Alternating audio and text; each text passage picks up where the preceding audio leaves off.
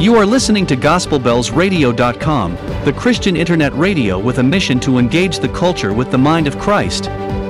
Keep listening and invite others too. God bless you.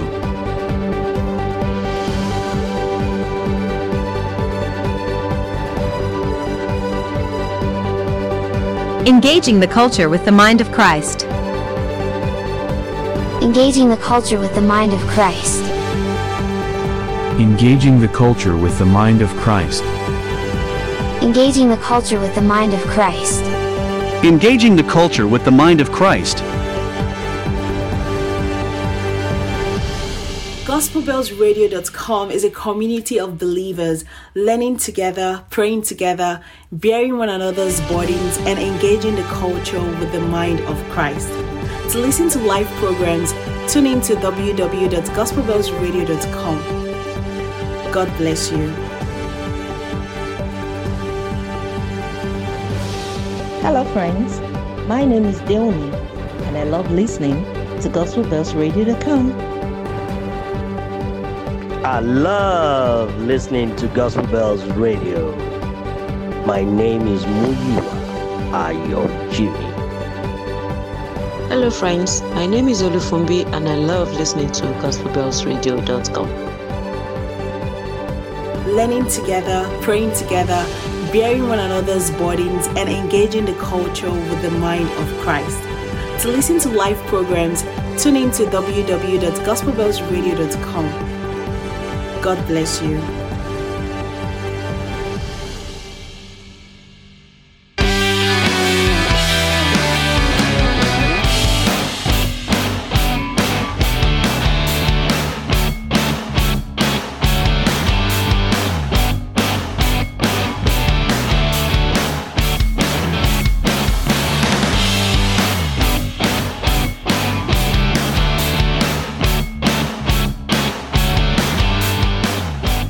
Yes, good morning. I know yes, good evening. Thank you so very much for tuning in tonight to gospelbellsradio.com for Readers Club. Uh, this is the Readers Club meeting, and for those who have been joining us for a while now, you know that uh, we've been reading the book Pilgrim's Progress, Pilgrim's Progress, written by John Bunyan, and today we are at the chapter titled Simple sloth and presumption. As you know, uh, for those who are regular uh, participants, yeah, you know that Pilgrim's Progress is an allegory written by John Bunyan, and John Bunyan uses uh, imageries and different characters to illustrate the journey of a Christian of a Christian from uh, this world to the celestial city. Uh, we thank God for members of the Readers Club. I think we only have one member who has joined the Readers Club virtual club, our virtual studio right now. But I see everybody there at gospelbellstudio.com. As always, you can you can participate by tapping that WhatsApp widget on the bottom right hand corner of our page and contribute as we go along discussing uh, the the themes from today's text simple sloth and presumption. I do hope that you had time to read that before before before and so if you're at gospelbellstudio.com please just feel free scroll down you'll find uh, the pdf program for today and you can follow us. We are going to begin by singing our permanent hymn our permanent hymn for uh, for this study which is we are marching to Zion. So I invite you all, I invite you all to check the program on our page. If you are here in the virtual studio on Zoom, yes, you can also uh, look at the screen and find right there, find right there the hymn. And so we're going to sing together now. We are marching to Zion. Beautiful, beautiful, beautiful Zion. Let's sing together.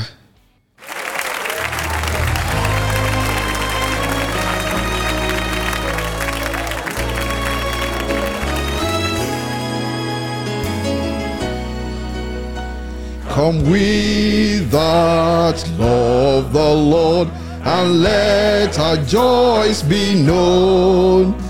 Join in a song with sweet accord. Join in a song with sweet accord. And thus surround the throne, and thus surround the throne. We're marching to Zion, to beautiful, beautiful Zion. We're marching upward to Zion, the beautiful city of God.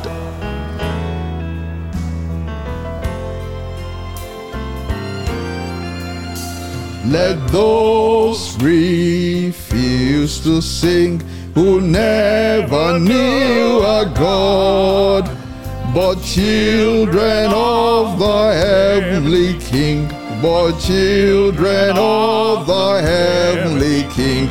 May speak their joys abroad, may speak their joys abroad. We're marching to Zion, to beautiful, beautiful Zion. We're marching upward to Zion, the beautiful city of God.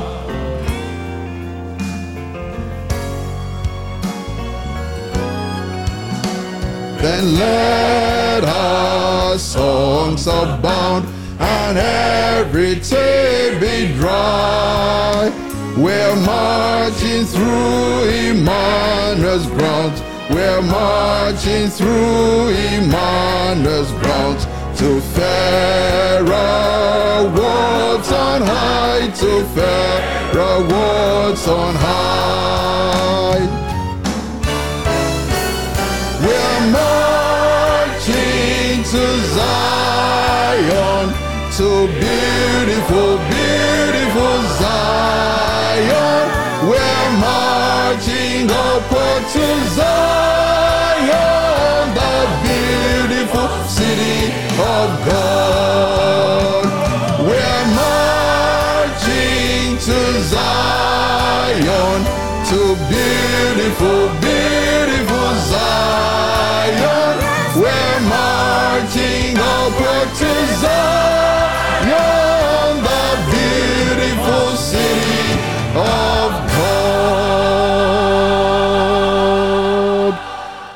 Yes, we are marching to Zion, the beautiful city of God. Let me invite uh, Sister Fumi Shokoya. Are you available to say the opening prayer? Please do say the opening prayer as we begin.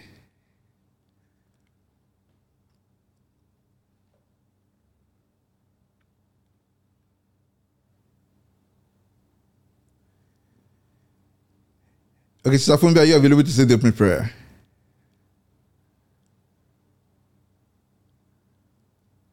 Yes. Okay, go ahead.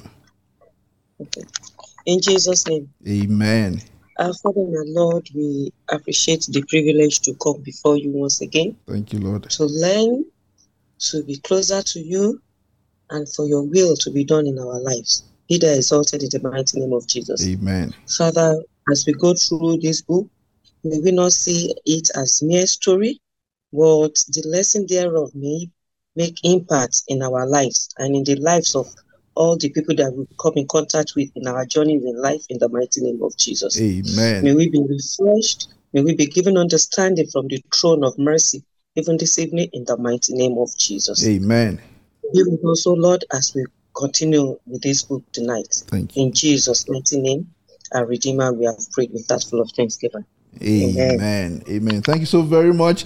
Uh, once again, I welcome you all for everybody listening in at gospelbellsradio.com. Thank you very much. You can be a part of this study by using the WhatsApp widget on the bottom right hand corner of our page. For the members of the virtual club, we have uh, four people in the studio here. Uh, Sister Eseka, uh, there, uh, Sister uh, Gu- uh, Omigiwa Osagi. Thank you very much for joining us today. Sister Fumbi Shokoya and Auntie Yomi Shomi. Thank you all so very much. So let's begin. We always make it a point to read uh, these three uh, Bible verses before uh, beginning our study. These are the permanent Bible verses for this study. So I invite all, all of us to read it together. Uh, it's right there in the program at gospelbellstudio.com and on the screen there for those in the virtual studio. Okay, can we all read together? Dearly beloved, I beseech you, as strangers and pilgrims, abstain from fleshly lusts which war against the soul. 1 Peter 2 11. The second one, these all died in faith, not having received the promises, but having seen them afar off, were assured of them, embraced them, and confessed that they were strangers and pilgrims on the earth. Hebrews 11:13. Enter by the narrow gate, for wide is the gate and broad is the way that leads to destruction, and there are many who go in by it. Because narrow is the gate and difficult is the way which leads to life, and there are few who find it. Matthew 7 13 to 14. Good, good, good. So, those are the permanent Bible verses for this study. Now, I want to look at the story so far. The story so far, I'd invited uh, one of our sisters, uh, to, to, I wouldn't get to lead us, but she's unavoidably absent. Uh, for the benefit of those who may join us for the first time, we're going to uh, just run through this story before we read the text for today. The text for today is one uh, of the shorter chapters in this book, but uh, full of lessons that we must uh, pay attention to.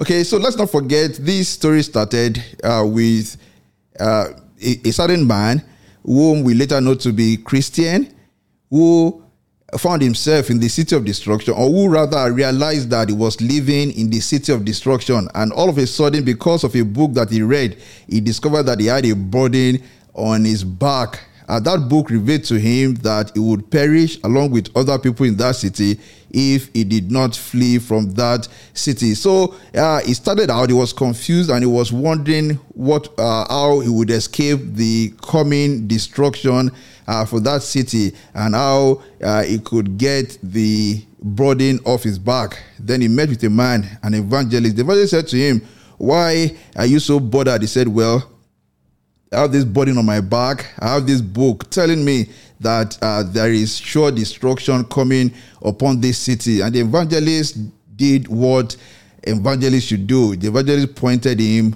to the narrow gate. He told them, Look, if you want to escape, that's a good thing, but that is the way. You have to follow that light that leads to the narrow gate. So, uh, Christian started on his journey. Of course, uh, before he started on his journey, his wife and children thought he was, he was, he was, he was deranged. At first, they ridiculed him, they tried to dissuade him from embarking on that journey, but he, he embarked on that journey. Some of his neighbors tried to dissuade him as well. Uh, two of them, obstinate and pliable, they went after him trying to dissuade him uh, not to continue on that journey. Why would you leave everything and go on this journey? And Christian pointed to the Bible, that's the book he was holding, and told them of all the wonderful promises awaiting those who embark on the pilgrimage, those who reach the celestial city. Obstinate uh, did not buy it. Obstinate left early, and then Pliable went with him. They continued to discuss until, uh, because they were not paying attention, they fell into the swamp of Despond. The swamp of Despond uh, was a pit, a miry pit, smeared with filth. They found themselves in it. They were they were smeared with filth, and Pliable, Pliable became so so angry. He cried. I said, Christian, uh, where are we now? Christian said, Look, I do not know where we are. And Pliable said, Wow. Well, if you if you have told me that there is happiness ahead, I do not believe you anymore because uh, right at the beginning we are falling into trouble. How can I be sure that uh, there is happiness at the end of this journey? So Pliable swam in the in the in the in the pit and found himself back at home, but. Uh, Christian, being determined, uh, struggled against the field. He, he, continued to struggle until somebody came along and helped him out. That person named Help. Help appeared to Christian and lifted him out of the out of the miry clay.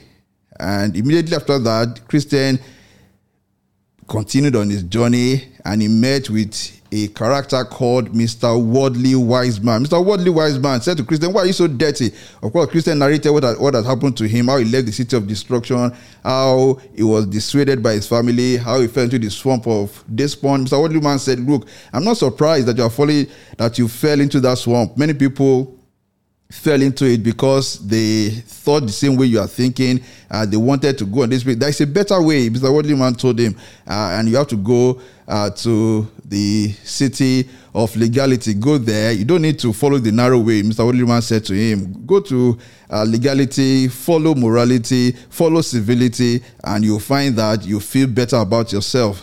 Well, Christian was persuaded. He he veered off the, the, the road to the narrow gate. But when he wanted to enter that city where he would meet legality and morality and civility, he found that wow, uh, it was a it was a it was a difficult hill to climb. And while he was considering his situation, the evangelist appeared to him again. The evangelist said to him, how did you find yourself here? Are you not supposed to be making your way to the narrow gate? And the evangelist told him that he made an error listening to Mr. Worldly Wiseman. And the evangelist pointed him back to the way to the narrow gate. Well, and then Christian appeared at the narrow gate. He knocked several times. When somebody opened the door and pulled him in, that person said, Look, uh, it is good for you that you arrived at the, at the narrow gate. Uh, there are stationed outside the narrow gate agents of the devil who would not want people to step into the narrow gate to embark on the road to salvation. And then uh, that person named Goodwill said to him, Not that you are you've come through the narrow gate and now in the narrow way. You need to visit uh, the house of the interpreter. You need to visit the interpreter to understand the things uh, that are ahead of you on this journey. And so Christian found himself in the house of the interpreter, where the interpreter told him seven stories or seven illustrations. Uh, at the end of all the stories said to him in the house of the interpreter, this is what Christian said. Christian said, Wow, I have seen rare and profitable things here. Because indeed all the things that the interpreter showed him in that house they were uh, were deep things uh, that had extensive ramification. And I, and I encourage anyone if you're just joining us in this study to read again that chapter on the house of the interpreter or just use the link on our homepage to go to the gospel to the readers club page and listen again to our session on the house of the interpreter.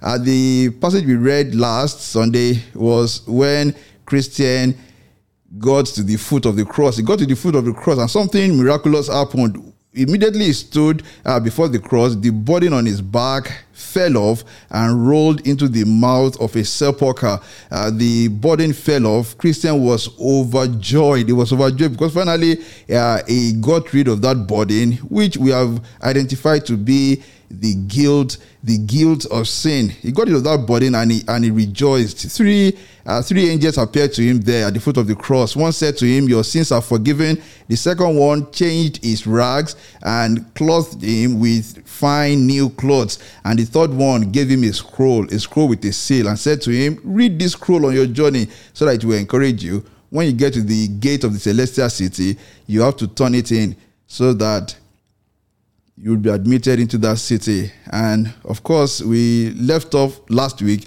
with Christian leaping for joy, jumping for joy, so overjoyed at the salvation that he has found, at uh, being relieved of that burden. And he sang a beautiful song saying, For here the burden fell off my back, and here the chains that bound it to me did crack. Blessed cross, blessed sepulchre, blessed rather be the man who there was put to shame for me. And I recall that last week we concluded our meeting singing that song, The Old, Old Rugged Cross.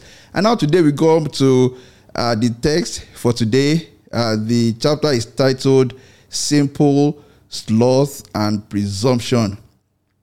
Because although Christian has come to the foot of the cross, he still has a long way to arrive at the celestial city. And in today's text, Christian met with three interesting characters. Now I have uh, only a few people here in the virtual studio. Uh, let me ask Sister Bill and Are you available to read uh, this portion for us today? Simple sloth and presumption. Okay. Great, great. Thank you very much. Just a minute. Okay, one minute. I'm going to. Okay. Yes. I'll be reading from the screen. So okay, okay. yes, you have it now. It up. Yes. All right. Thank you. Simple sloth and presumption. Then I saw in my dream that Christian went on doors until he came to a valley where he saw a little out of the way three men fast asleep with fetters upon their legs. The name of the one was simple, the next sloth, and the third presumption. Then Christian, seeing them fast asleep, went to them, if perhaps he might awake them, and cried, You are like those who sleep on the top of a mast, for the Dead Sea is under you, a gulf which has no bottom. Wake up, wake up, and I will help you take off your fetters. He also warned them If he who prowls about like a roaring lion comes by, you will most certainly be devoured. They then looked upon him and simply replied, I see no danger. Sloth said, Yet, yet a little more sleep. And presumption said, Every top must stand upon its own bottom. So we don't need your help. And so they lay down it, it's so and so they lay down to sleep again. And Christian continued on his way. Yet was it trouble to think that men in such danger should should so I think that uh, something is missing there. Yeah, Should, should so little should- regard. mm, should show little regard for the kindness which is so freely offered by awakening them, warning them, and offering to help to remove their fetters. Exactly. Exactly. Thank you so very much, Ma, for, for reading today's text. As I said earlier on, this is one of the shorter chapters uh, in this book, Simple, Sloth, and Presumption. And, and the story is quite clear, but we need to read behind the story to understand what message this has for us and the warnings right there. So, Christian, uh, you know, so overjoyed at at uh, at being relieved of his burden at the cross, went on his way. He met three uh, three characters asleep. They were out of the way. No, they were not on the, right on the narrow way, just out of the way, sleeping, and they had fetters on their feet. Wake up, wake up, he said to them, What are you doing here? You are like people who are sleeping on top of a mast, for the Dead Sea is under you, meaning that you're on top of a mast, the Dead Sea is under you, you're going to fall. If you fall, you're going to fall into a gulf which has no bottom. And of course, eh, as we go through the Bible verses we want to ponder on, you find that that is uh, right from, from a scriptural passage. The first one, simple said to him, Look, I see no danger. Why you why, why are you why are you shouting? Why are you making so much fuss? I see no danger. The second character, Sloth, said to him, Just let me sleep a little more. And the third one said, Look, every tub must stand upon its own bottom. So don't we don't need your help. Just go on your way. And Christian went on his way. Of course, he, he was troubled. He kept saying to himself, how, how can it be that people who are in danger should so little regard the kindness which he so freely offered? He offered them kindness, awakening them, number one, warning them, offering to help them. Those three, they were asleep. He woke them up, he warned them, he offered to help remove their fetters, and they uh, they, they they did not uh, they did not pay attention. And he was wondering, people in danger, how, how can it be uh, that uh, the outspun is kindness in that fashion? And as we go along, just before we look at uh, the uh, discussion questions, we have seven discussion questions, but there, is, there are a number of Bible passages that I want us to uh, to reflect on. To reflect on. Okay, Sister Fumbi, if you're available, I want you to read uh, the first two Bible verses, ver- verses to, to, to ponder on. Do you want to read the, the first two? Okay. Yes. Okay. Proverbs 122. Yes. How long, you simple ones, will you love simplicity? Mhm.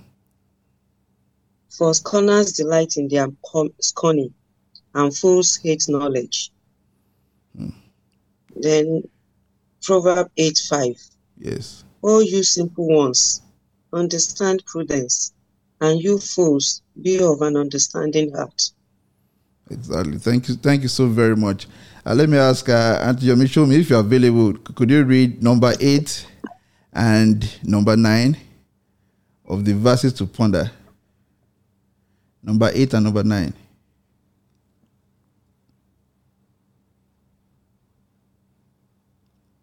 That's First Peter 5 8 and Proverbs 22 3.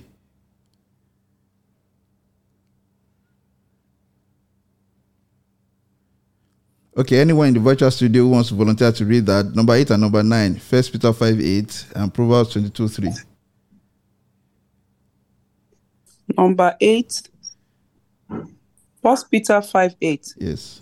Be sober, be vigilant, because your adversary, the devil, as a roaring lion, walketh about, seeking whom he may devour.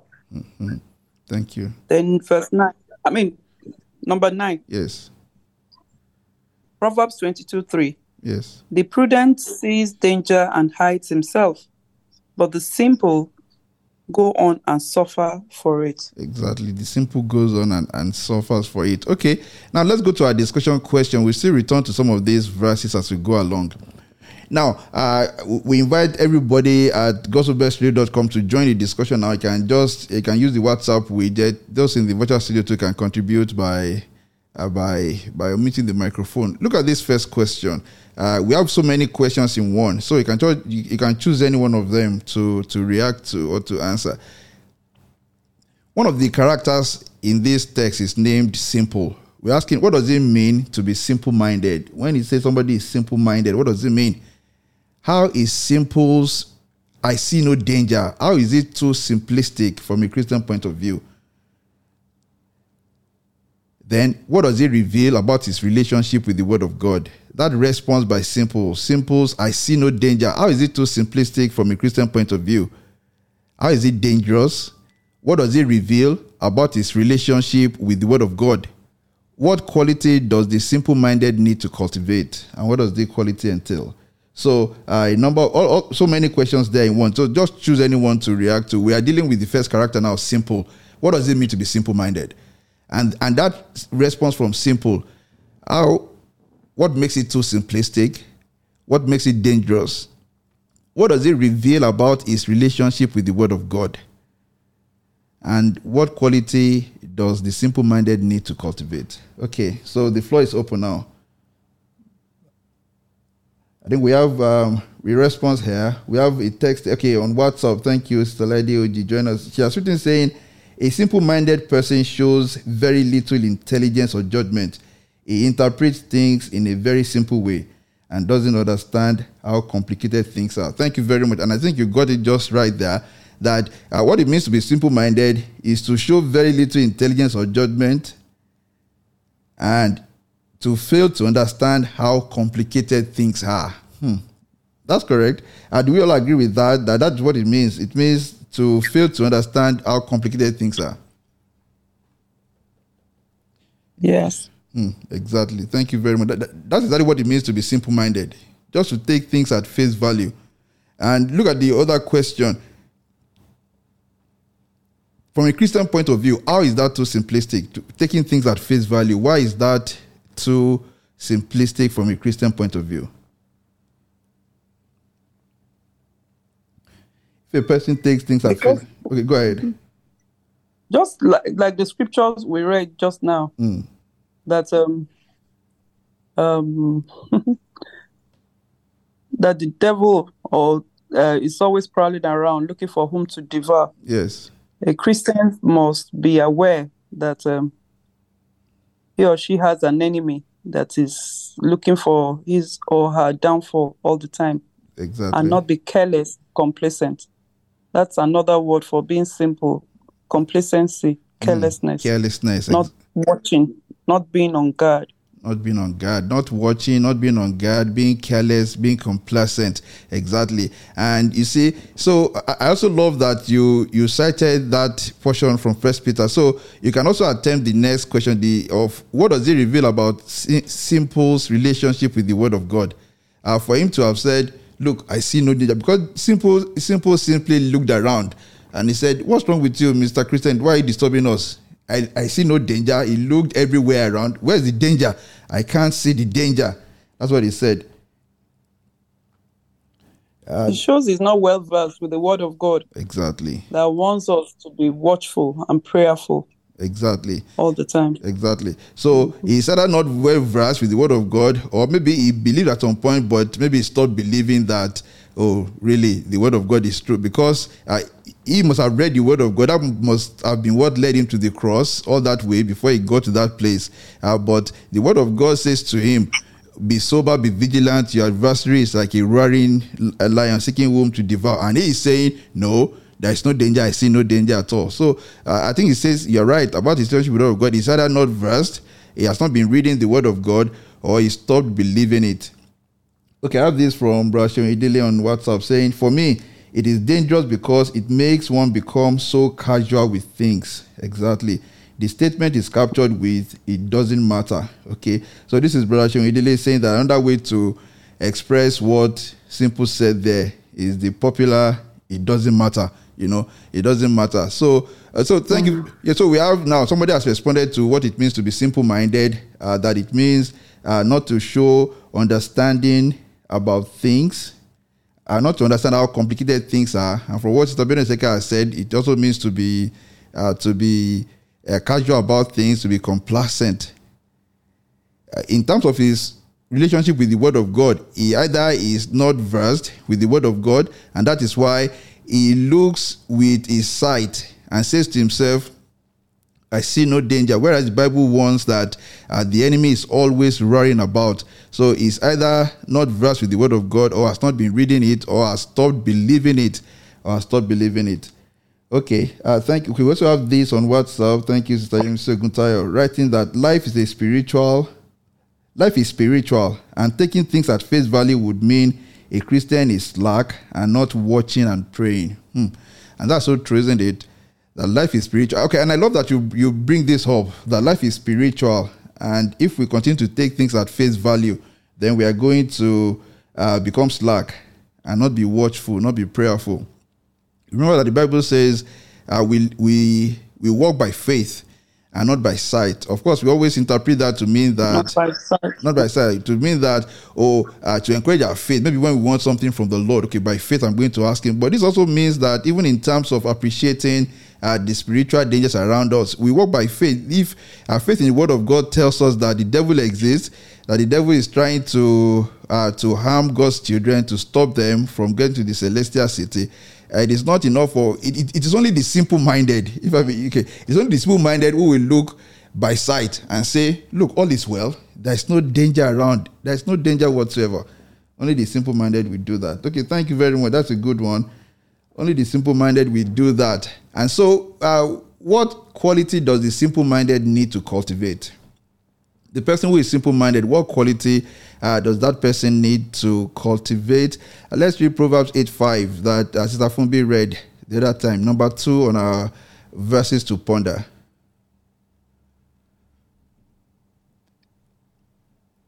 Proverbs 8 5. Proverbs 8 5. Yes. O you simple ones, understand prudence, mm-hmm. and you fools, be of an understanding heart. Be of an understanding heart. So, all you simple ones understand prudence. And prudence, what does prudence? What does it mean? It means to uh, to be to be able to evaluate things, to appreciate danger. A prudent person will carefully uh, evaluate everything and will be able to identify what is dangerous, what is not dangerous. In this case, uh, Simple said to himself, "Look, this, this is the right time to sleep let me just sleep a little. I mean, let, me just join these other two fellows and sleep because I see absolutely no danger around. Thank you, Steladi, writing prudence. Yeah, that's the quality that a simple minded needs to cultivate the quality of prudence. And that's a challenge to all of us today. We have to ask ourselves in this pilgrim journey where we are now, uh, where exactly are we? And what is our view to mm. spiritual things? Another contribution, okay, if I may add to that, is also that a simple person needs to develop depth, depth, depth of understanding Good. of the Word of God. Exactly. We often miss. Uh, will I say we often take um, the Word of God without um, without balancing it. Mm. We take it out of context, and then we only take one part. It's like saying God is good, and then just running only with that, forgetting that even as he is good, he's also a God of wrath. Mm.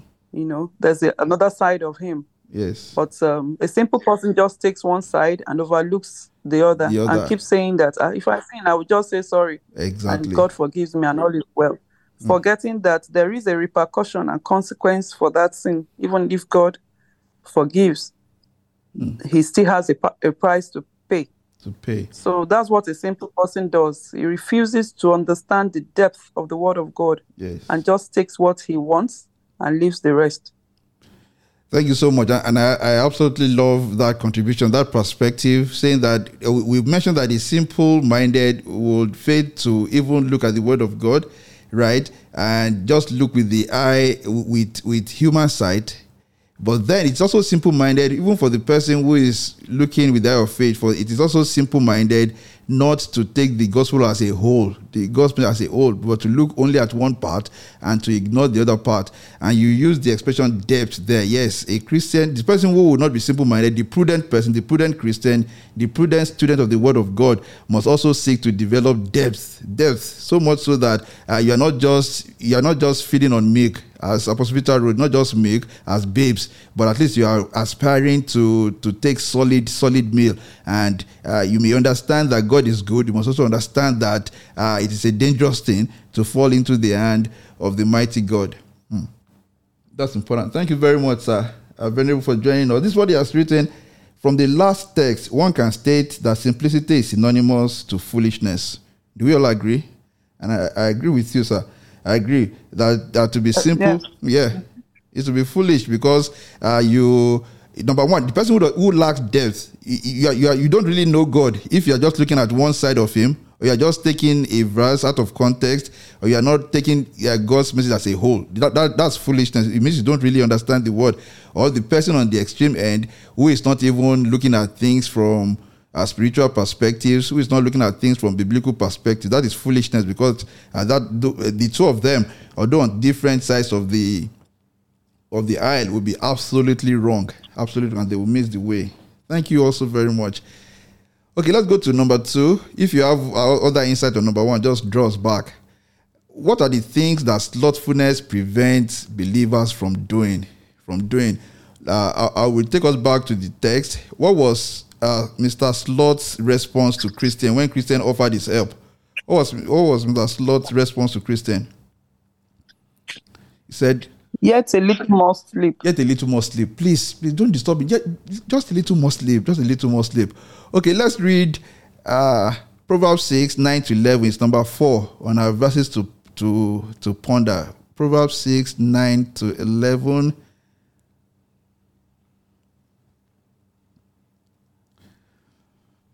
How long will you slumber, O sluggard? When will you rise from your sleep? A little sleep, a little slumber, a little folding of the hands to sleep. So shall your poverty come on you like a prowler, and your need like an armed man. Now we read Proverbs, of course, it talks about the need for industry in our work. But if you apply this to our spiritual life, we can ask the question that uh, what are the things that slothfulness prevents believers from doing? And what is the danger? What are the things that slothfulness prevents believers from doing? You know, slothfulness means uh, being lazy, basically. Let me just sleep more. Uh, I can't do it now. Some other time. I'll do it some other time. I just need to sleep. Oh, can we just relax a bit? I mean, I can tell you one. Study, studying the word. Exactly. Study the Studying word. the Bible. Exactly. I, I was about to say that as well, and, and you're, you're absolutely correct. Study the Bible because it says, um, I mean, I mean, many of us can relate with that. Maybe many times we've said to ourselves, look, I'm going to begin maybe a study of the book of, just name a book, maybe what uh, Genesis or Deuteronomy, and then you keep putting it off some other time. Okay, I'll do it. Or, yeah. Okay, I'm going to wake up early to pray. But then when the time comes and the alarm sounds, we say, just a little more sleep. Just a little more sleep. Just a little more sleep. And you know, uh, the days of our lives, they are going by. They are going by. Yeah. Okay, thank you, Saladi. saying it prevents us from praying and studying the Bible. Exactly. That's what we have identified there as well. We are not able to pray, we are not able to, to study the Bible uh, because, yes. And, and I think some other things as well. Even, yeah. Then worship also. Hmm, yeah, worship also. You need to worship. Yeah. Want to make time to worship Or God. even, or even fellowship. They want to go to church. That's true. Rather go to the club. Mm-hmm. rather go to the club or rather stay back home and do some other things. Yeah. Mm. Even fellowship, yes. Fellowship, slothfulness will prevent us from doing so many things. And you see, the, the all these things, worship, fellowship with other believers, uh, studying the Bible, and praying, those are things that uh, develop our relationship with God. The things that God really wants us to do, so that we we become closer to Him. So, uh, where it says that in Proverbs uh, 6, where it says, Where a little sleep, a little slumber, uh, so shall your poverty come on you like a prowler. In spiritual terms, then what, what would be the danger of slothfulness? What would be the danger of slothfulness? In spiritual terms? In spiritual terms, yeah, what would be the danger? Uh, that proverb says, for in terms of not being industrious in real life, then poverty will come on you, things like that. What will come to the Christian who is slothful? Uh, always sleeping instead of reading the Bible. It's like it's also it's uh, I believe also not being a doer of the word of God mm, could also be likened to this. You know the word, but you refuse refuse to apply it, and there will be no benefit in your life. Exactly, there will be no benefit. Hmm. Exactly, mm-hmm. no benefit will come to that person because he knows the word, is not doing it. I will also add that the person who is so slothful that he would not study the Bible, then we become prey for false prophets you know, uh, the poverty of the mm, word, yes. the poverty of true knowledge will afflict that person. It won't be so. He won't be able to stand when false prophets come and they say, "Look, he's on that mountain." He will begin to run, and they say, "Oh, let me go." So, in fact, I think simple too perhaps must have been slothful. Do we agree that simple must have been slothful for him to have become so simple-minded? He was not studying mm. the word of God. And then, go yes. ahead. The word of God tells us study the word, study to show yourself. to show thyself approved. Mm-hmm. A workman that need not be ashamed, rightly dividing the word of truth. Yes. yes. Not studying the word of God definitely will also make us not able to understand it as it ought. As it and ought. then we quote it out of context and misapply it and misapply. Exactly. Thank you. So we quote out of context we misapply. Those are the dangers of slothfulness uh, for the Christian uh, who continues to put off studying the Word of God. He does not understand it, becomes a prey for false prophets. Uh, then he is led astray because he's because he misapplies the Bible. He, he does not develop depth, as Sister Building said earlier on, because he has no depth. And and that's what our Lord said, you know, about the uh, the seed growing without roots you know, the storms will come, the waves will come, they will just be blown away because uh, there's no root uh, whatsoever to them. Okay, that's exactly what uh, Venerable said here. That spiritual barrenness and blindness, hmm? and that's true. So yeah, yeah that's true. That's true. Spiritual barrenness and blindness. So the person is not even mm. fruitful at all. Cannot be fruitful because yes, exactly no fruit. no fruit. Exactly, you're right. No fruit because he has been so lazy. Uh, he cannot study the word. He cannot pray as you said, maybe it's not even fellowshipping with people. Uh, it can even apply to evangelism, and that will apply to many of us. Are we talking? You know, uh, yes. yeah. Are you going to talk to somebody about Christ? You put it off. Just a little more sleep. Another day, I'll do some other day. Another day, I'll do some other day. So spiritual barrenness, we are not bearing fruit. That's slothfulness, and then blindness. Thank you, sir. And then he also he also wrote here, tossed about by winds of doctrine. Exactly. So yes, yes. Hmm, exactly. So. Um, false prophet will come. Okay, thank you, uh, Sister Bumedeshino, join us now. She has written here saying poverty of the world leads to malnourished spirit. Hmm, that's true. Yes. Poverty of the world leads to malnourished spirit. So a spirit that is not well nourished is is, is, is in danger of dying. Balanced diet. In, yes, mm-hmm. exactly, imbalanced diet. Then powerless to face the enemy and stand on the word of God. True. Yes. True. Very, very important. Very important. It's like a Christian that studies the word of God but mm. does not pray, mm. we have no power. Exactly. You need the power of God to back up His word, to activate it. So the two must go in tandem. In you tandem. study, you pray, you pray, you praise, you fellowship, mm-hmm. you worship. Mm-hmm. You know. Thank you. Powerless. Yeah. Yeah. yeah. We become powerless to face them because if we are not doing all these things, then when troubles come, and the scriptures teach that troubles will come, uh, when they then come, you find that the person is powerless to face the enemy. So this is a warning to all of us. Uh, where in whatever area we have been slothful, that we are not as as as as diligent as we ought. Let us pray that the Holy Spirit will wake us up and be, uh, be aware of the dangers of being spiritually slothful. Okay, uh, please continue to send in your responses. Uh, if anything occurs to you uh, that we've already to just just pull us back. But let's go to number three. What is the meaning of presumption's response, and how does it deviate from the teachings of the Bible? What is the meaning of presumption's response, and how does it deviate from the teachings of the Bible? Let's go back to the text. Uh, how did presumption respond to Christians' offer for help? What did they say? Simple said, I see no danger. Sloth said, Please, I know I have to go, but yet a little more sleep. Presumption said, What? Every tub must. Every tub must stand upon its own bottom. Mm. So we don't need your help. So we don't need your help.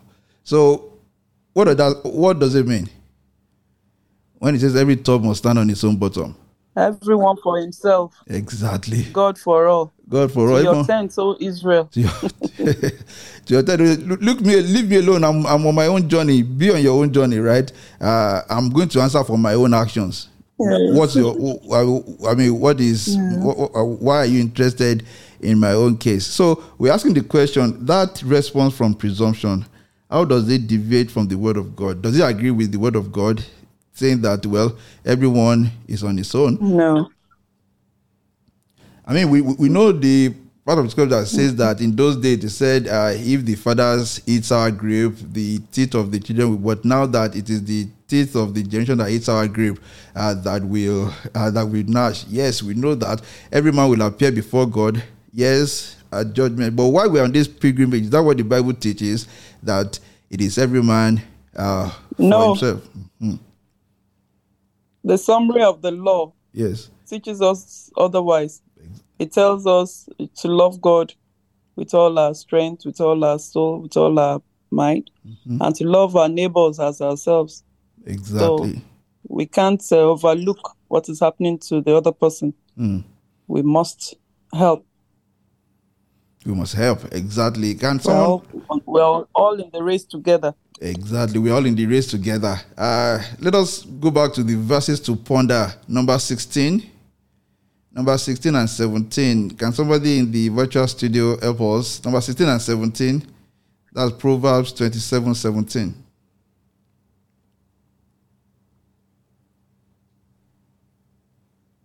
Proverbs 27 17. Yes. As iron sharpens iron, Mhm. so one person so one person sharpens another. Exactly. Then That, number seven.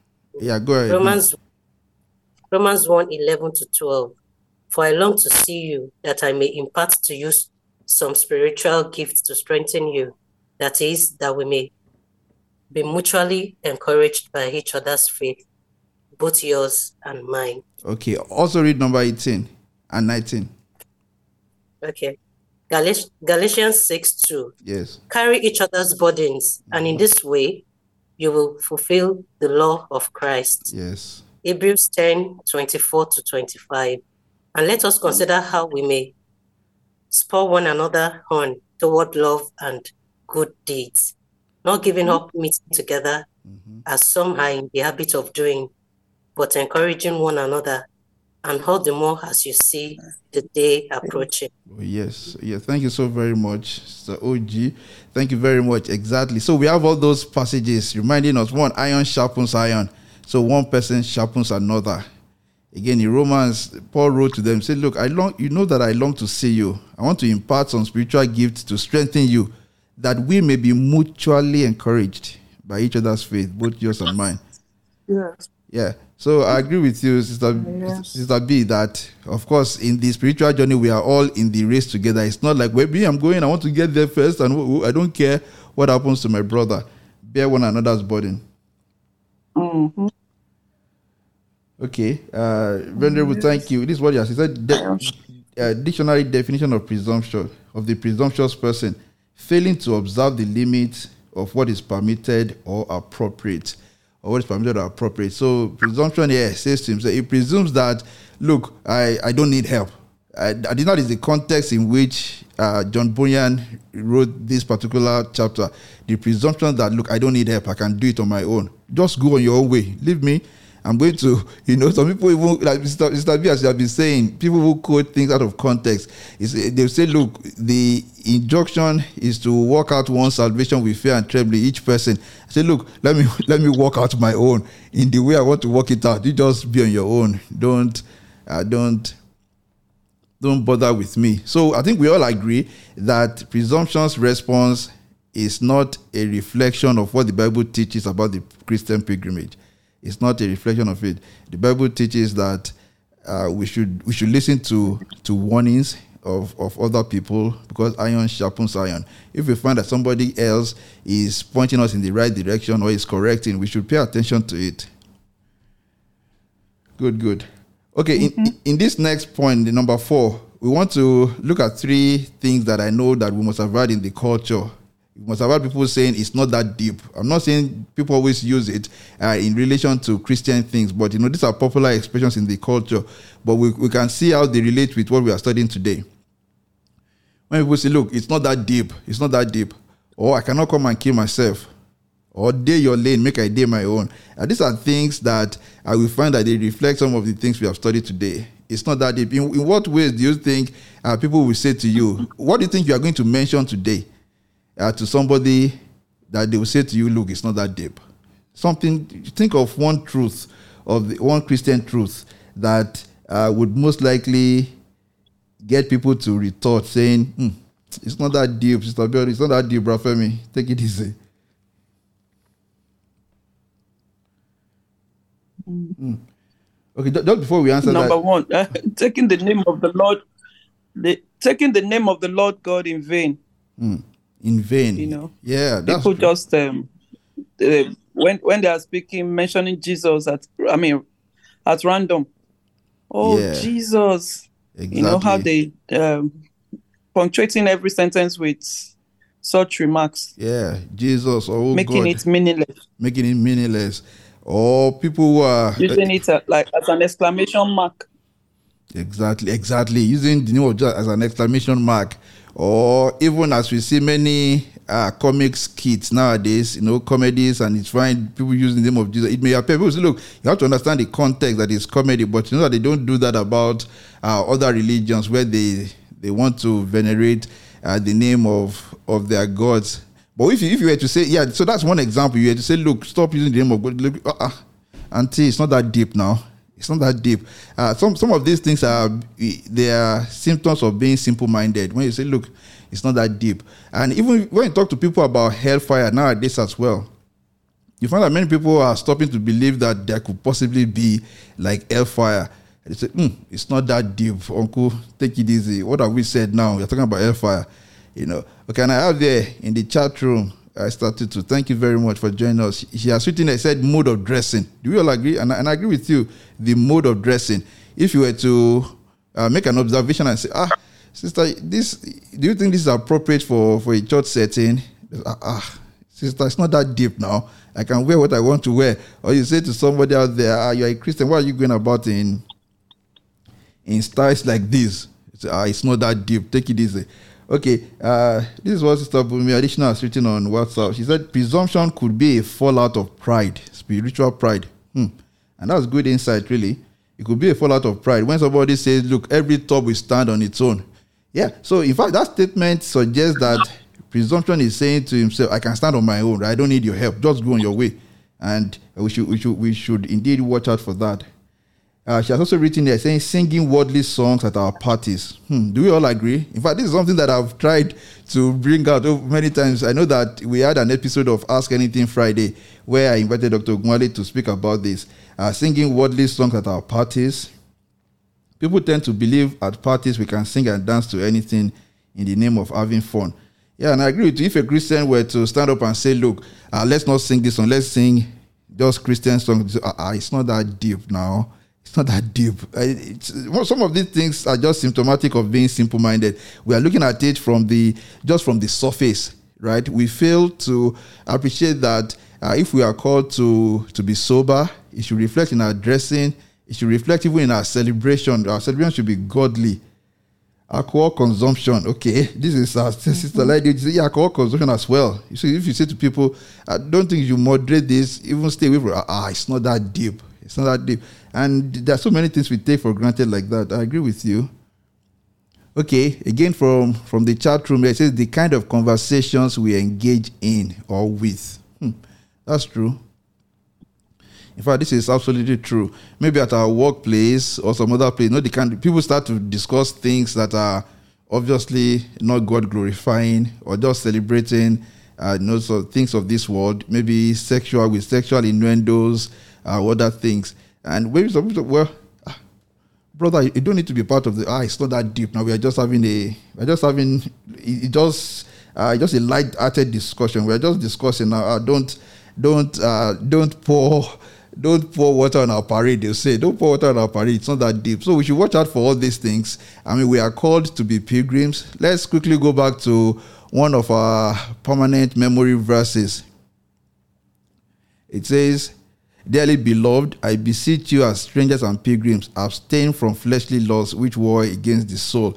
And you see, many of these laws they manifest in different ways. And in Hebrews 11:13, these all died in faith, and then they confessed that they were strangers and pilgrims on earth, meaning that there are different people, strangers and pilgrims, people who are not going to, uh, who are not going to do what others would do. Turning the other cheek. Thank you, Venerable. I love this. He said, turning the other cheek is also one way that people will say it's not that deep. If they say, look, uh, turn the other cheek, look, ah, it's not that deep now. I turn the other cheek. I need to, I need to exact my vengeance. So I need to show them I'm not, I'm not free. If you say, Ah, but Bible says you turn the like, ah no, it's not that deep. That's not what he's talking about. Or white lie. Thank you, sir. White lie. You say white lie. God help us. That's true. Mm. Yeah, very, very important. Very important. Yes, telling white lies. You say no, no, it's not that deep. I just need to say it now to get away or to get ahead. Diplomacy or marketplace standard practice. Hmm. That's when we are skating with the truth. We are not siding with the truth and we're being diplomatic. Uh, yes, that is correct mission schools and even covetousness. Mm-hmm. Hmm. Yeah, covetousness, true. Covetousness, yeah, and that's something that is everywhere now that we all should watch out for. Yes. And then Venerable says mission schools helping their students to pass examination by encouraging exam malpractice. Aha. Aha. In fact, Venerable, you have mentioned something really, really, really uh, that should not be controversial, really, but uh, it's surprised that it's controversial nowadays. Uh, people now say, look, if you tell people now that look, don't I know don't encourage cheating. Don't they say, ah, are you being stupid? Are you being naive? That's what everybody does to get by, you know. But it's not that look, it's not that deep. Don't bring Christianity into this. But I mean, we, we must open our hearts to, to the word of God and let the word of God deal with us. You know, it's a it's a double-edged sword, uh, dividing even into the bone and the marrows, and that's what you do to all of us. The company of friends we mingle with. Thank you very much for joining us. I, I don't have the name right now, but thank you, sir or ma, for joining us on this and saying that the company of friends we mingle with. Yes, some people will say, "Look, you cannot stop me from mingling with this uh, with my friends." It's not that deep. I can I can have friends, I can be friends with different kinds of characters. Thank you also very much. I cannot come and kill myself. That would be another word for for a slothful person. See, hmm. Cannot come and kill myself. Or day your lane, make that would be for oh, an- another way of putting it. It's not me that killed Jesus. Exactly, exactly. It's not me that killed Jesus. Uh, you want me to uh, to aspire to that level of holiness? No, it's not me that killed Jesus now. Uh, let me be. Let me have my friends. Let me have my alcohol. Let me dress the way I want. Let me help my child pass this exam. I'm not the one who killed Jesus now. Let me help. Stand up comedy in church from Sister Additional. True. Stand up comedy in church. Say, ah, look, we are called to be sober, to reflect only on the word of God, to meet just to pray, to praise, and to celebrate Him. Ah, brother, it's not that deep. Let us have some light-hearted. Now let's invite this comedian to church uh, it, can, it, it, cannot all be about worshiping God every time. Let's just just let's just relax a bit. I agree with you. Some songs that do not edify God. Thank you, Mommy OG. That's true. Some songs that do not glorify God, that do not edify God, we should not engage in them. Okay, so this okay. There's another one here from Venerable. So this is another one for day your lane, make I day my own you want to be Christianity is Shadura King Shami, Kosija in church. Exactly. People say, look, just leave me on my own. It's just for me to come to church. You pray, I pray, and then I go on my way. But as we have pointed out, that is not uh, our calling in the Christian race. We are, iron must sharpen iron, and the wise person must listen to counsel, must listen to counsel from other believers. Otherwise, we are running the danger of of of falling into the depths. So, very quickly, can we list practical ways that we can overcome the challenges of being simple minded, slothful, or presumptuous in our Christian walk? So, the person who doesn't want to be simple minded, eh, eh, earlier on we said that the antidote to simplicity is to become prudent. And uh, what will make one prudent? What will make one prudent?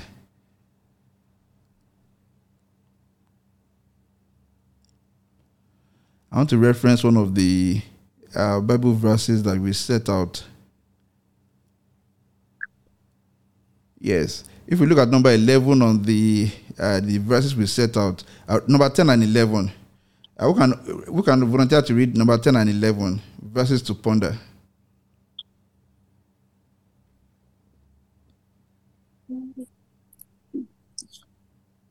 Psalm 119. Yes. The unfolding of your words gives light. Mhm. It, it imparts understanding to the simple. To the simple. And Psalm 19, verse 7. The law of the Lord is perfect, reviving the soul. The testimony of the Lord is sure, making Making wise, the simple. Exactly. Thank you very much. Making wise the simple. So uh, the person who has discovered himself simple today is admonished to pay attention to the word of God. Exactly. To pay attention to the word of God. Read the word of God. Read it. Study it. Uh, chew it. Digest it. Just keep reading it, and you find that it will give understanding to the simple. To the simple. Uh, so, so those who continue to engage in Bible studies in private devotion, they find that it's difficult for them to be led astray. It's all it's always the grace of God that holds us, you know, Yes. in His way. But then when you know the Word of God, it is difficult for somebody to come and tell you something without you ah saying ah, is that what I read? Is that what the Bible says? But the person who does not read the Word of God will not even remember to question and say, is that what the Word of God says? Because he doesn't even know it in the first place. But to the to slothfulness, what is the what is the way to overcome slothfulness? The person who is Be slothful diligent. to be diligent. Mhm. to be diligent, and, and I also think Consensuous. Mm, Yes, exactly. And I also think, what do you think. B, that even the word of God can help a person not to be slothful? Do you agree? Maybe the person, if you read the word of God and it tells you that there is danger ahead, it tells you this is what God wants from you. Maybe you are going to sit up and say, ah, I'm not doing what God wants me to do. Maybe I need, I need to stand up. I need to to rouse myself. It's even what the Holy Spirit will use to walk with you. Exactly. That's true. You know, That's if the true. wo- if the Holy Spirit is ministering to you and you don't have the word in you, you won't even understand what it's saying. What the Spirit is saying, exactly. You you, don't even understand. you won't even understand. You will think you you won't understand. He'll be talking to you and you won't get it. Mm. You know. Yeah, so, but yeah. if you are well versed in the Word of God, Mm. the moment He starts talking to you, you can confirm that it's Him that is speaking That's because true. you will have it embedded in His Word, whatever He's saying. Even if He's using our own language now, you will know that it's embedded in the Word of Mm. In the God word of God. because it will it will you, you will find it there. Absolutely. You're, you're absolutely right. So, the word of God, you see, so the word of God will give understanding to the simple. The word of God uh, will also rouse the slothful to action. Uh, because when the Holy Spirit begins to work, the Holy Spirit will use the instrumentality of the word of God in you to minister to you. And then it will warn you of the dangers ahead. Uh, Sister Tadu Awunuga has written there saying, Be, being vigilant and open to instructions and correction. Yes, that's one of the practical ways to, to overcome the challenges of being simple minded, slothful, or presumptuous. Being vigilant, being open to instructions and correction. And, and I think this second part of what you have written, Statute, is so important. I think in the Christian community nowadays, people don't want to be corrected. Some people say it's not only about the Christian community, it's about the uh, our generation generally. People don't want to be corrected. Why would you correct me? uh, every top must stand on its own. You see, so if all these three can be can be linked together, why are you correcting? Just leave me on my own. Uh, but we have to be open to instructions, open uh, to correction. Very well, I said I agree that God's word is central to all. This this lawful we need to be quickened exactly. God's word is central to uh, to all of this. So I, I agree with you to, to that. Uh, we have to be open to instructions and corrections. Yes, because uh, without that, then we are not going to learn anything. There is a Bible verse said I want us to to read about this, but I can't I can't get it. Okay, if you look at uh, Proverbs 1 28 to 32, it says, uh, Because they hated knowledge and did not choose the fear of God, they would have none of my counsel, because they despised my every rebuke. That was wisdom uh, speaking in Proverbs 1. It said, Those who uh, would despise uh, the counsel, who despise counsel, who choose not to fear God, who despise every rebuke, every rebuke.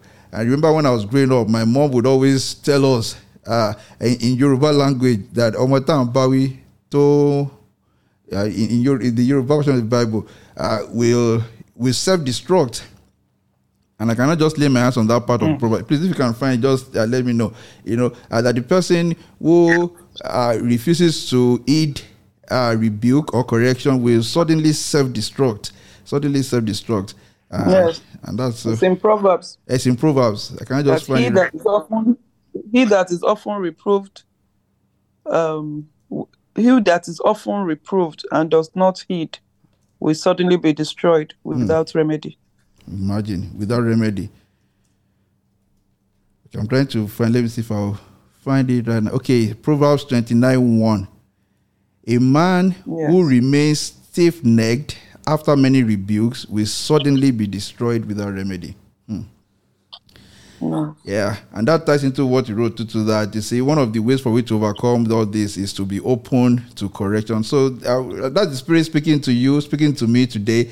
Let us open ourselves to uh, to Christian correction, uh, Christian admonition from time to time. We are not uh, to say that, look, every top will stand on its own. I'm, I'm, I'm on my lane, you be on your lane. Thank you all so very much. And then very quickly, just before we end, I want us to look at Christian. Now we have seen, we've been looking at these three characters, but let's look at Christian himself. From what we know about this man, Christian, I'm asking the question, has Christian morphed, has he changed into another character in this chapter? Does he appear to be mirroring another character he previously encountered in this story? I, I think so. Yeah, I think so too. Yeah. Exactly. So we see Christian, you know, like changing it on that. This this was Christian that had to be uh to be admonished. Okay, two two two is saying I, I think so too. Yes, and I and I agree. Uh, because in chapter one, the evangelist had to tell him, Why are you bothered? Yes. Well, how's this burden? Okay, this is what you have to do. Become an evangelist. Exactly, exactly. if he has become an evangelist, and so this is something that we need to really pause and reflect on right at this point, uh, this this part of the of the story. He has become an evangelist himself because I believe the evangelist that he met there too uh, was probably on his way, naturally on his way to the celestial city as well. But while on his way, he, he found Christian, he encouraged him, pointed him to the right way. Now Christian is on his way as well. He has found three people sleeping asleep when they should be on the journey, and he took time to to talk to them. So he's is mirroring the evangelist that he previously encountered in this story. I mean, what's the story for us to learn here? What's the story for us to learn here? Just before that, let me read this Bible passage. Uh, we have been saved. We have been saved to serve. Mm-hmm. Exactly, also. we are saved to serve. We are saved. We are saved to serve. Uh, so, uh, in the same way that we have, we have been sent hmm. to preach the word. Exactly. To baptize.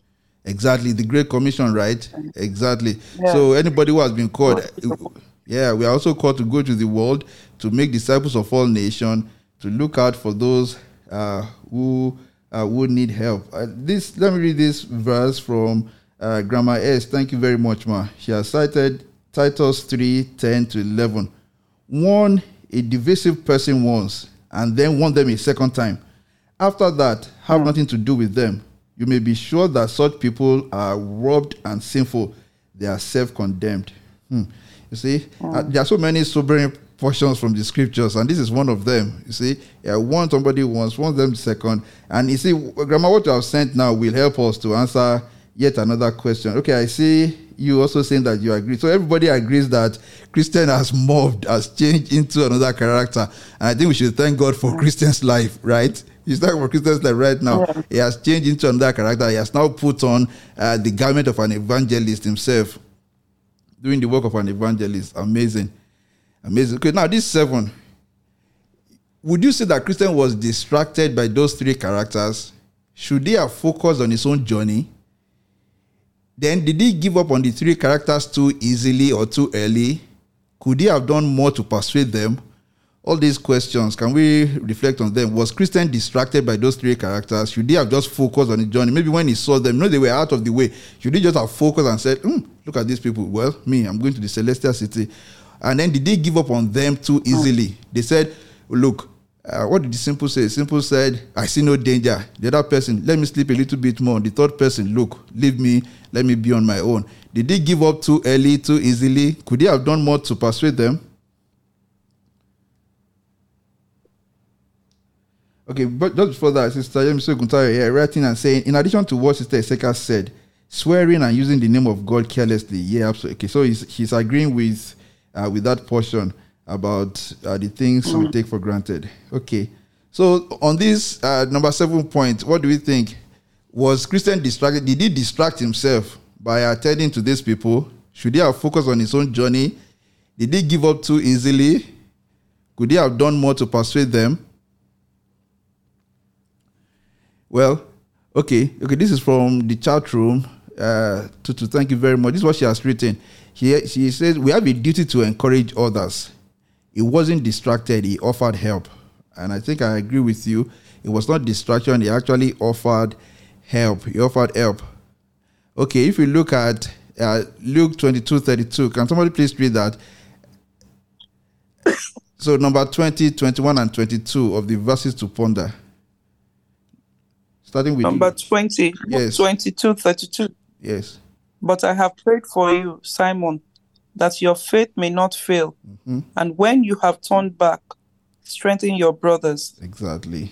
Then Isaiah 38, 35, 3. Yes. Strengthen the feeble hands, steady the knees that give way. Oh, yes.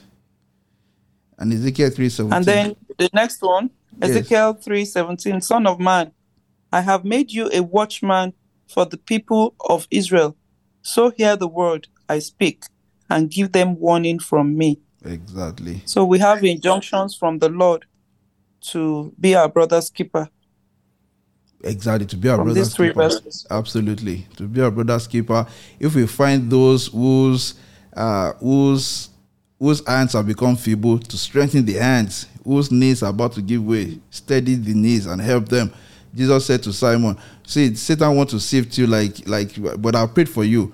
And when you have turned back, you strengthen your brothers. You know, Christian also missed his way once when he almost followed Mr. Worldly Yes, Mind's counsel. yes. Uh, so he has learned, and then he went to the house of the interpreter. He learned so many things. So this is Christian now saying, "Wow, me, I've been showing, I've been showed some things. So let me now strengthen other people." And then the, the final one, Ezekiel three seven. That's a very chilling uh, portion of the scriptures as well, because if you, if you read further down, it says, "Well, if you."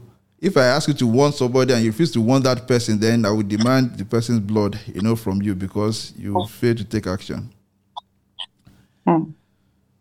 Okay, Sister Tutu, as we said, he did encourage them, but he didn't allow them to affect his journey. Hmm. So, do we? I agree with you that uh, Christian struck the right balance in the way he attended to those people.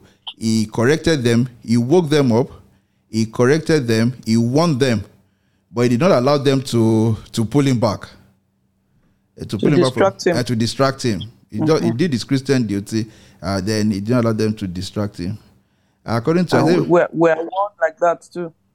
Exactly. One like that. Because in fact, it is easy. Sometimes if you get bogged into some argument, if, if indeed, if Christian uh, continue to interrogate them, oh, why would you say you want to sleep more? Why would you say every top must stand on its own? You find you may not become uh, drawn into some non-profitable discussions and Arguments, yeah. And then maybe he himself will now stand by the way and say, okay, okay let, us discuss this and then they now they will now start discussing and arguing you know philosophical point theological point back and forth and then maybe he would have lost some time but uh, he struck the right balance right there Okay, this has been another Yeah. interesting session. What, what's your take home? What's your take, everybody? Just try and what's your take home? Any part of the lesson that is that stands out for you, even if something we have said before, your take home point from all this, uh, from uh, Sister here in the chat room. She says, "My take home from this is that as much as we are concerned for others, we should not forget ourselves.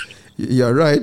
You're right. Uh, so it is about striking the right balance. As much as you are concerned for others, you not forget your own journey. So yeah, and that's true. If you look at the final paragraph from the story, and so they lay down to sleep again, and Christian continued on his way. So uh, I recall a portion of the scripture to when Jesus sent out the the, uh, the disciples. Said, "Look, if you come to any town and they won't listen to you, you know, shake off the dust of your sandals, and you be on your way." But he was troubled uh, to think that men in such danger should so little regard the kindness which is so freely offered. And have, have we been in that position before, where you have tried to warn people or to admonish them, and they despise the counsel, and you just go, ah, ah, these people, do they not realize that they're in so much danger? I only try to help and see uh, them despising my offer so horribly. Okay. Uh, I've even heard of uh, someone that said that uh, uh, that said, "Leave me, let me go to hell. Hell is fun. Hmm. We'll be dancing and partying. Heaven will be full of boring people just singing hymns." Just- that was at the time. that was his concept of Imagine. heaven and hell. Imagine. He said he would rather choose to go to hell and enjoy himself. Hmm. That they'll be drinking alcohol and having fun. Yeah. Meanwhile, heaven will be full of boring activities. Exactly. I hope by now that was a long time a long time- No, but there are still many people who say that those people will be uh, in the tribe of Mr. Simple. They just look at this. uh, But many people say that I've heard it before. They say, "Oh, Michael Jackson will be there." You know, they mention some of the some of the secular music that they think will be in hell. So look, these people will be in hell. So how can it be boring? And then you guys will be there singing those hymns uh, every day. Hallelujah, hallelujah, hallelujah, hallelujah. Won't you get tired? Uh, and that's being simple-minded, right? Not really understanding the spiritual things. So uh, from start to Adenuga, I say I wouldn't get rather sorry. I'm sorry. Saying the take home point is as much as we are concerned for others, we should not forget ourselves. Uh, from Sister Lady OG saying Yeah. we should wake up from our slumber and complacency. Yeah, that's the, that's another solid take uh, take home Yeah. point. Yeah, we should all wake up. And indeed, I just love this book. There's no time you read the portion that you don't go away thinking to yourself and saying, "Well, I, uh, am I not in one of these characters? And what can I do to be better?" Hmm. Okay, any other takeaway point? Praise the Lord. Yeah, I want to say something. Okay, Um, ma. Yeah, I. You see, I I'm I'm very sure that um, most of us, if Mm. not all, have found ourselves in this situation at one time or the other. Yes. And the paragraph we read said that those people were in fetters. Yes. And how could they be fetters? That means that for me, God must have tried because you know, God doesn't want us to miss this heaven. It does Hmm. not also. He said it is his desire that every man be saved and come to the knowledge of the truth. So if you are born again, God will do everything. The Bible said he's able to save to the uttermost. Yes. He will do everything. You know, and honesty compels me to say sometimes I feel weary and tired and I want to sleep. Okay, the normal time I wake up, I will just hear a knock by my ear. Ping, ping, ping, ping. And I, I oh Lord, can't I sleep? You understand? Mhm. But then I know that He wants me to. You see, because we're going to be very careful and not, you know, present ourselves as if we are perfect, we're not into these things. Mhm. I'm, I am into the other things. And I can say, is it slothfulness, laziness? Yes, I know I have to read my Bible sometimes, but sometimes I just get tired of it. Mhm. And it's like, oh, Lord, let me even, I want to please myself. Do you understand what I'm saying? Yes, and it's not out of rebellion, it's just because, you know, my body just wants something else.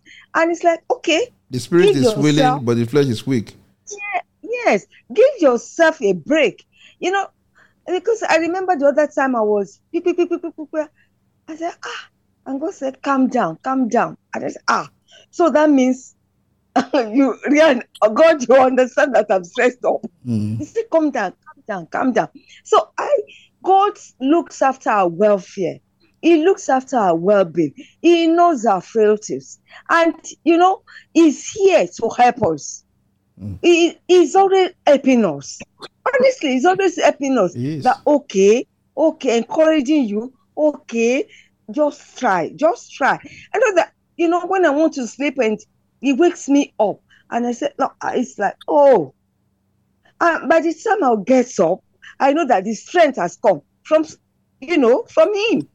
So I, and then another thing, as we want to help people, we want to, we've got to do it from, you know, of love. Of love, yes. Love, not self righteousness. I um, mean, eh, you got to tell people that, you know, where you are, I'm there or have been there. Yes. I've been there, but God helped me. And I know if He helps you, He will help you. Oh, yes. So please, let's just keep on. You know, but it's not a matter of just saying, ah, you are not supposed to be like this. You are a Christian. You are not. No, no, no, no, no. And I don't think God sees it that way. You see, not so, from the point of self righteousness, as if, oh, I'm above board. I don't feel, I feel these things. I feel the honesty compels me to say it. I feel these things. And, Thank you. you know, but God is always gracious and is. merciful. He. And He's always helping. He's always encouraging. Mhm. He's always upholding. And He's always, you know, talking to you and say, okay, I know, I know.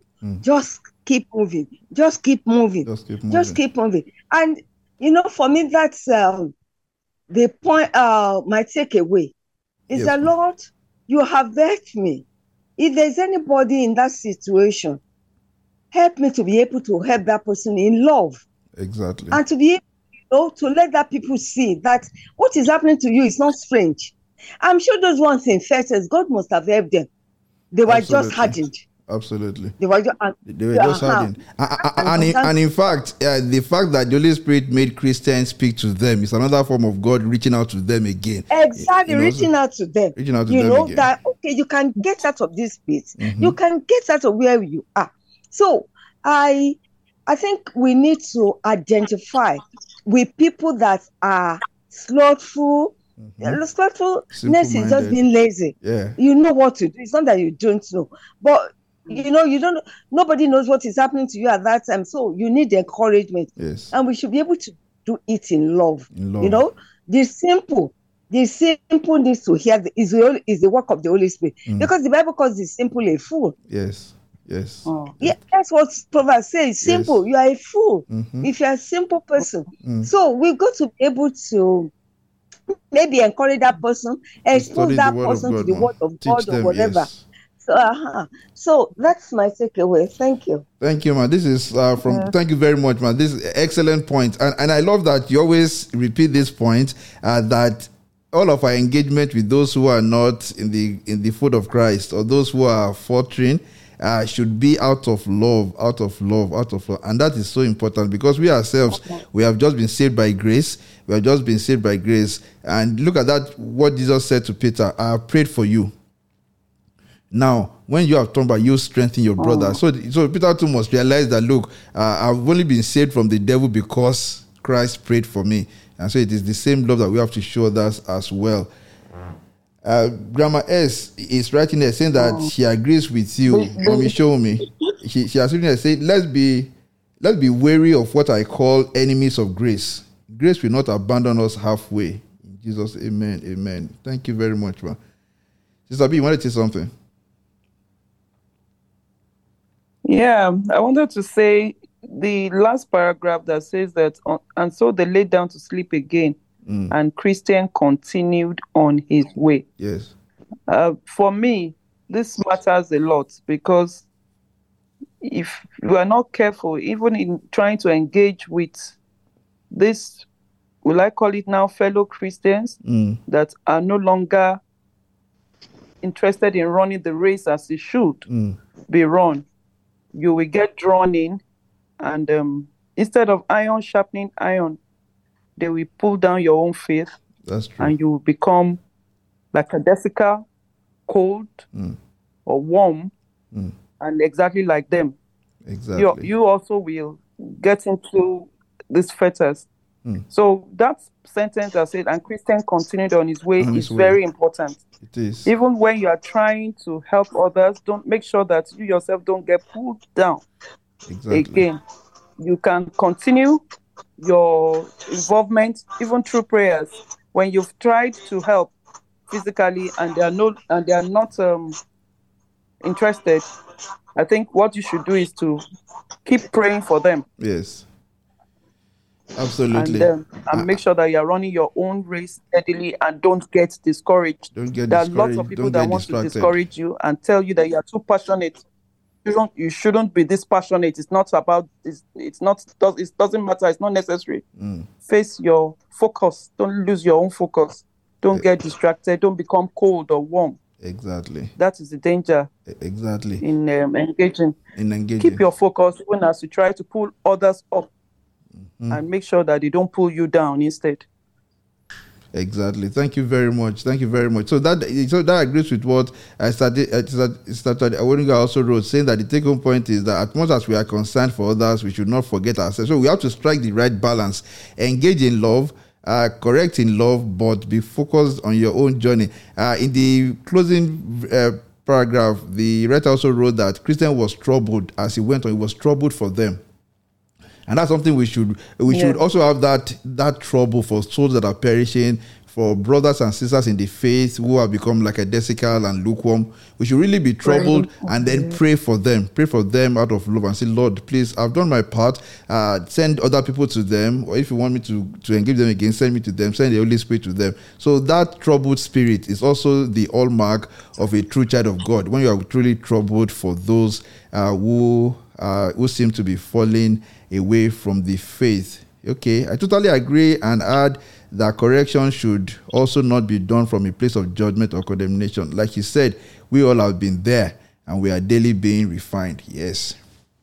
Yes. We all have been there. We are daily being refined. I want us to listen to this song. If you know this tune, please sing along. Christian seek not yet repose. Christian seek not yet repose. Uh, tomorrow, by the grace of God, we'll be here at 8 p.m. We always keep our Sunday engagement as short as possible. We do our best tomorrow. Formalist and hypocrisy. Those are the two characters that Christian will be meeting tomorrow. Tomorrow, formalist and hypocrisy. Christians seek not yet repose. For those who are listening to us at gospelbellsradio.com, if you want to be in the virtual studio uh, to make contributions by joining this way, just reach out to us and we'll see how we can bring you in. Okay, Christians seek not yet repose. Let's sing it together can. Christian seek not yet repose.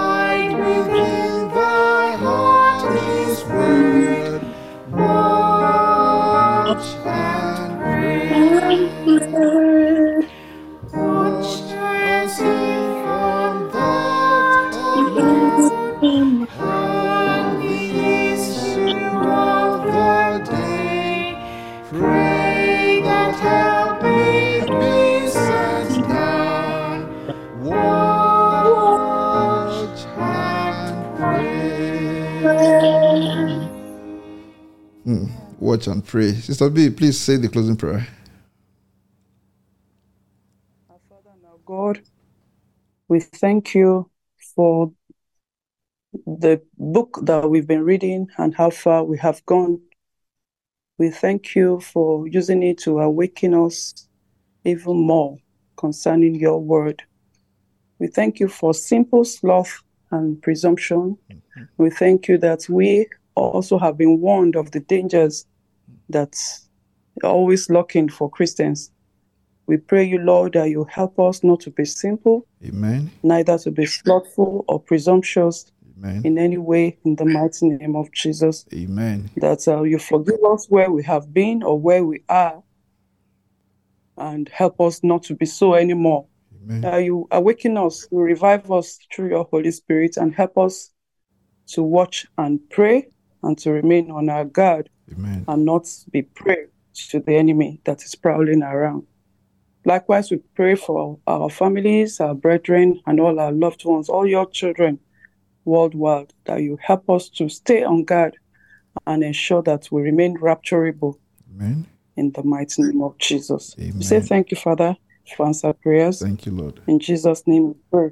Amen. Amen. Amen. Thank you also very much. God bless you. Very good.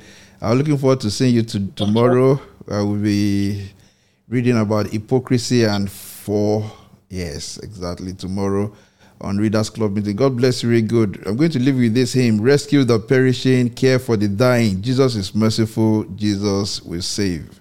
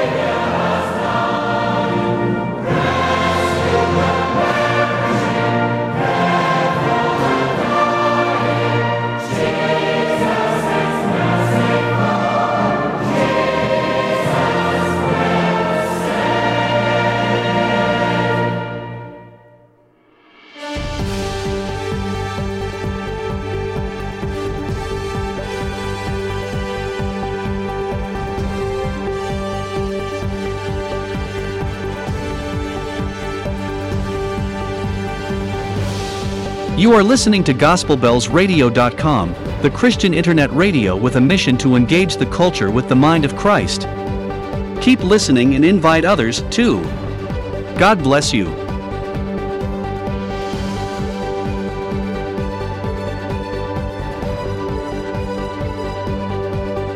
Engaging the culture with the mind of Christ. Engaging the culture with the mind of Christ.